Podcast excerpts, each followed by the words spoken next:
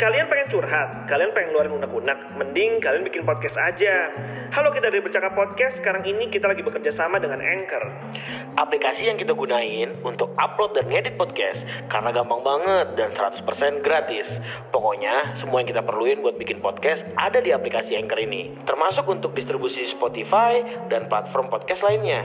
Yuk buruan download dan bikin podcast kamu segera.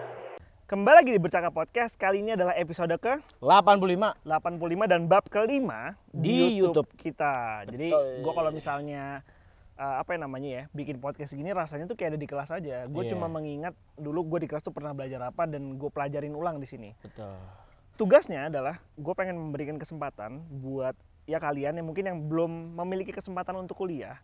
Jadi bisa mendapatkan ilmu-ilmu yang gue pernah pelajari sebelumnya di kuliahan gitu kan. Saling berbagi lah Saling ya. berbagi. Gue berharap sih semua orang itu punya kesempatan, yang Kesempatan. sama Mhm. untuk mendapatkan ilmu. Harusnya kan ilmu itu gratis dong. Gratis. Seharusnya ya, seharusnya. Oke, Gem, di, di kelima ini kita bakal ngomongin tentang apa? kita di bab 5 ini kalau kemarin udah banyak banget tentang eh, apa sih konflik-konflik dan segala macam sekarang tentang healing Healing. Nah, ngomongin tentang healing nih kan banyak banget orang yang kalau lagi galau kalau Hmm. lagi down kalau lagi apa duh gue butuh waktu nih buat healing Nah, Yoi, ya kan? setuju. Healing dari bahasa Inggris ya, dari kata heal atau menyembuhkan. Betul. Nah sebenarnya healing ini apa sih? Kalau kita, kalau gue tahu nih dari pengertian orang-orang awam tentang healing adalah proses penyembuhan, ya kan? Healing itu kan sebenarnya mungkin lebih ke medis ya, artinya kayak kita luka, ya lukanya itu akan healing. Eh, tapi di sini healingnya memang lebih kepada perasaan. Artinya sebelumnya si orang itu memiliki perasaan atau memiliki luka yang dalam dari perasaan itu, dan seorang ini mencoba untuk mengembalikan atau memulihkan lukanya.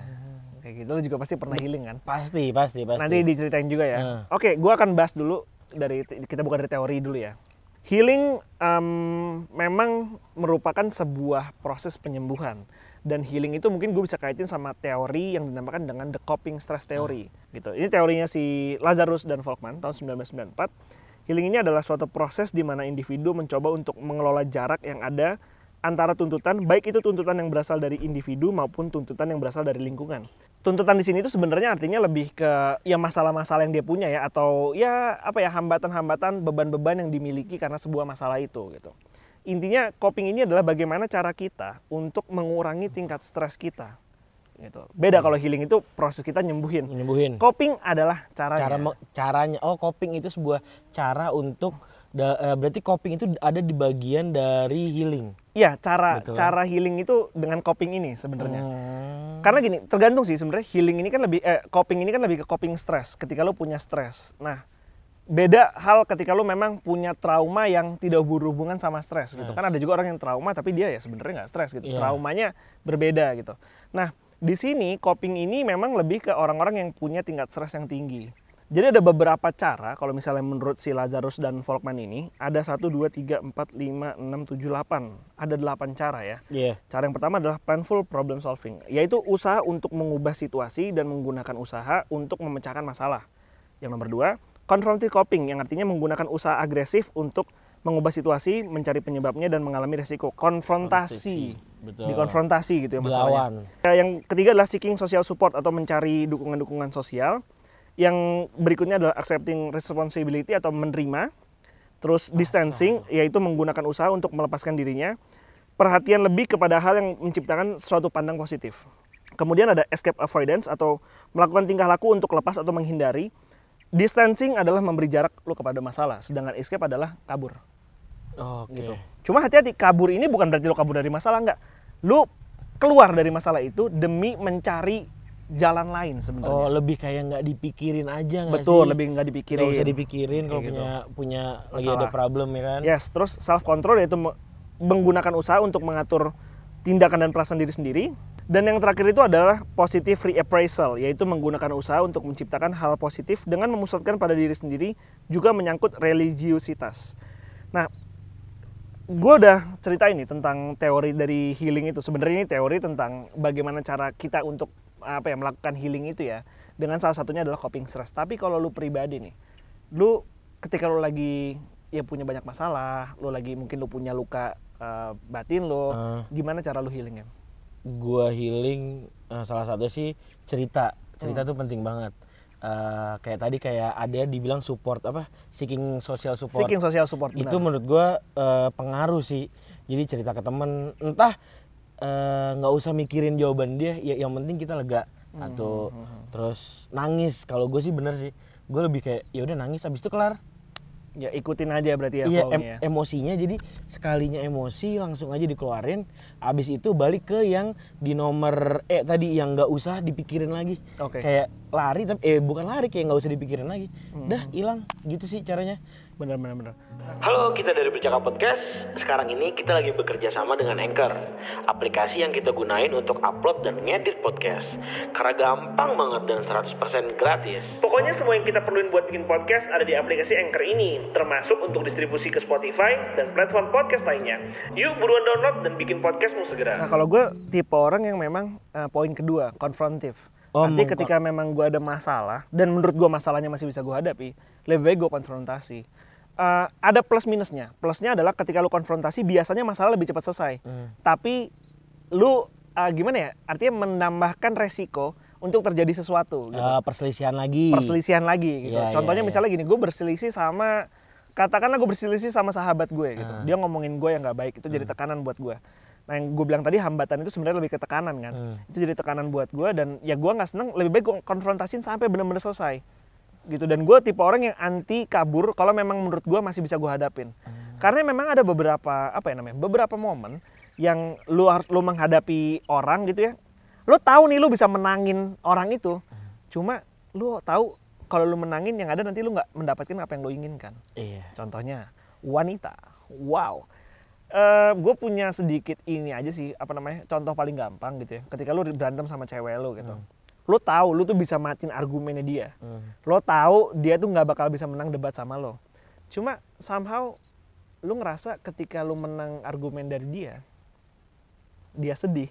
Yang ada nanti apa? Tekanan lagi buat lo kan. iya Ngerti kan? iya Jadi bagian dari menjadi dewasa ya menurut gue ya itu memang harus menerima satu hal yang memang lu nggak harapkan gitu. Lu kan nggak mengharapkan lo kalah debat. Iya. Cuma memang someday lu memang harus ngalah. Iya benar itu lebih dewasa lebih bijak lah ya Betul. soalnya kalau nggak gitu dampaknya ke diri kita sendiri paradoks Mm-mm. muter aja udah di situ Apalagi nanti ketika ini nasihat gue dari yang orang yang udah nikah ke belum nikah gitu ya. Ah, betul. ketika nanti lu udah menikah, kayaknya setinggi tingginya ego lu, lu pasti akan sadar bahwa nggak boleh, lu nggak boleh kayak gitu. Iya. Kalau gua dapet nasihat dari orang yang udah punya anak, lebih ini lagi, ketika lu punya anak, ego lu setinggi apa pun tuh pasti akan hancur gitu. Dan gua nggak mendina itu, mungkin juga benar karena gua belum pernah merasakan kan di posisi itu kan. Well, anyway, intinya dalam apa namanya proses healing ini, dalam proses eh, apa ya menyembuhkan diri lo sendiri atau tadi kalau coping stress adalah untuk eh, apa ya mengurangi tingkat stres lo. Ada satu hal kesamaan di antara keduanya yaitu adalah eh, unsur waktu. Artinya semuanya itu pasti butuh waktu. Cuma dari masing-masing perbedaan tadi, waktunya itu ada yang panjang, ada yang pendek. Kalau seeking social support mungkin lebih agak panjang karena lu mesti menceritakan lagi. iya Kalau konfrontif kayak gue tadi, mungkin ya udah langsung selesai. Tapi hati-hati, tetap ada plus minusnya.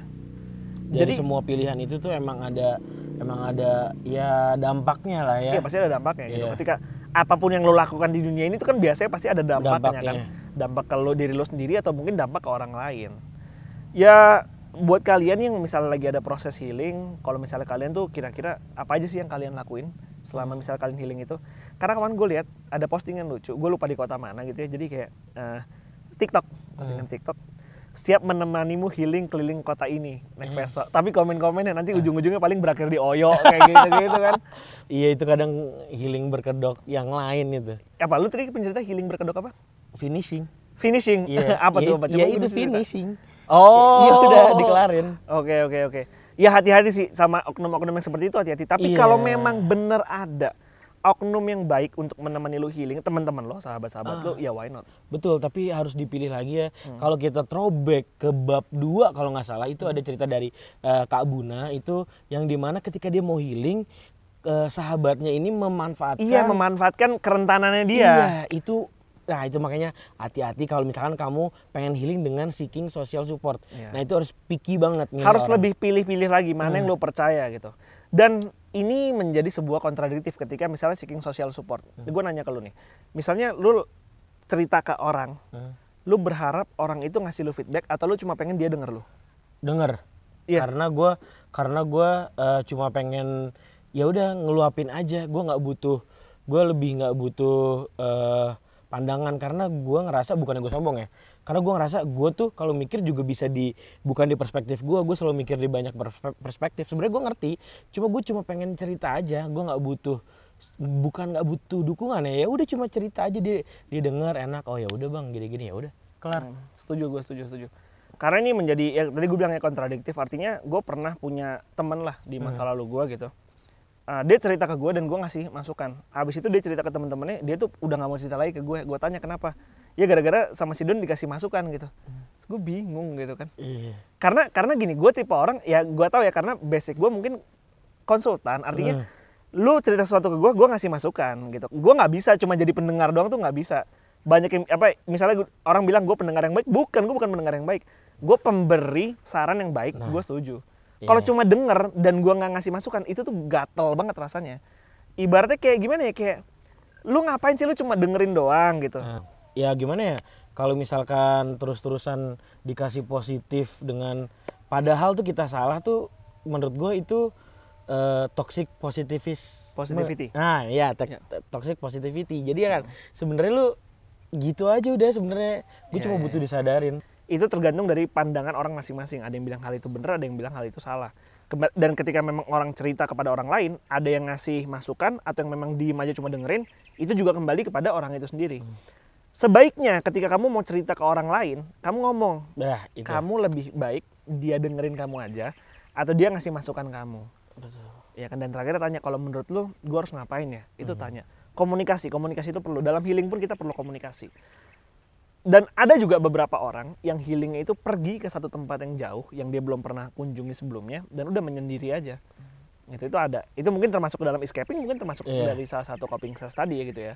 Kembali ke alam, jalan-jalan ke gue pernah sih di 2014 atau 2015 ya gue punya masalah pada saat itu dan menurut gue masalah terlalu berat daripada gue konfrontasiin gue lebih baik gue kabur waktu itu gue ke Bali setahun dan ya pulang-pulang nggak nggak nyampe lah eh, enam bulan sekarang gue skripsian pulang-pulang ya alhamdulillah jadi lebih baik gue.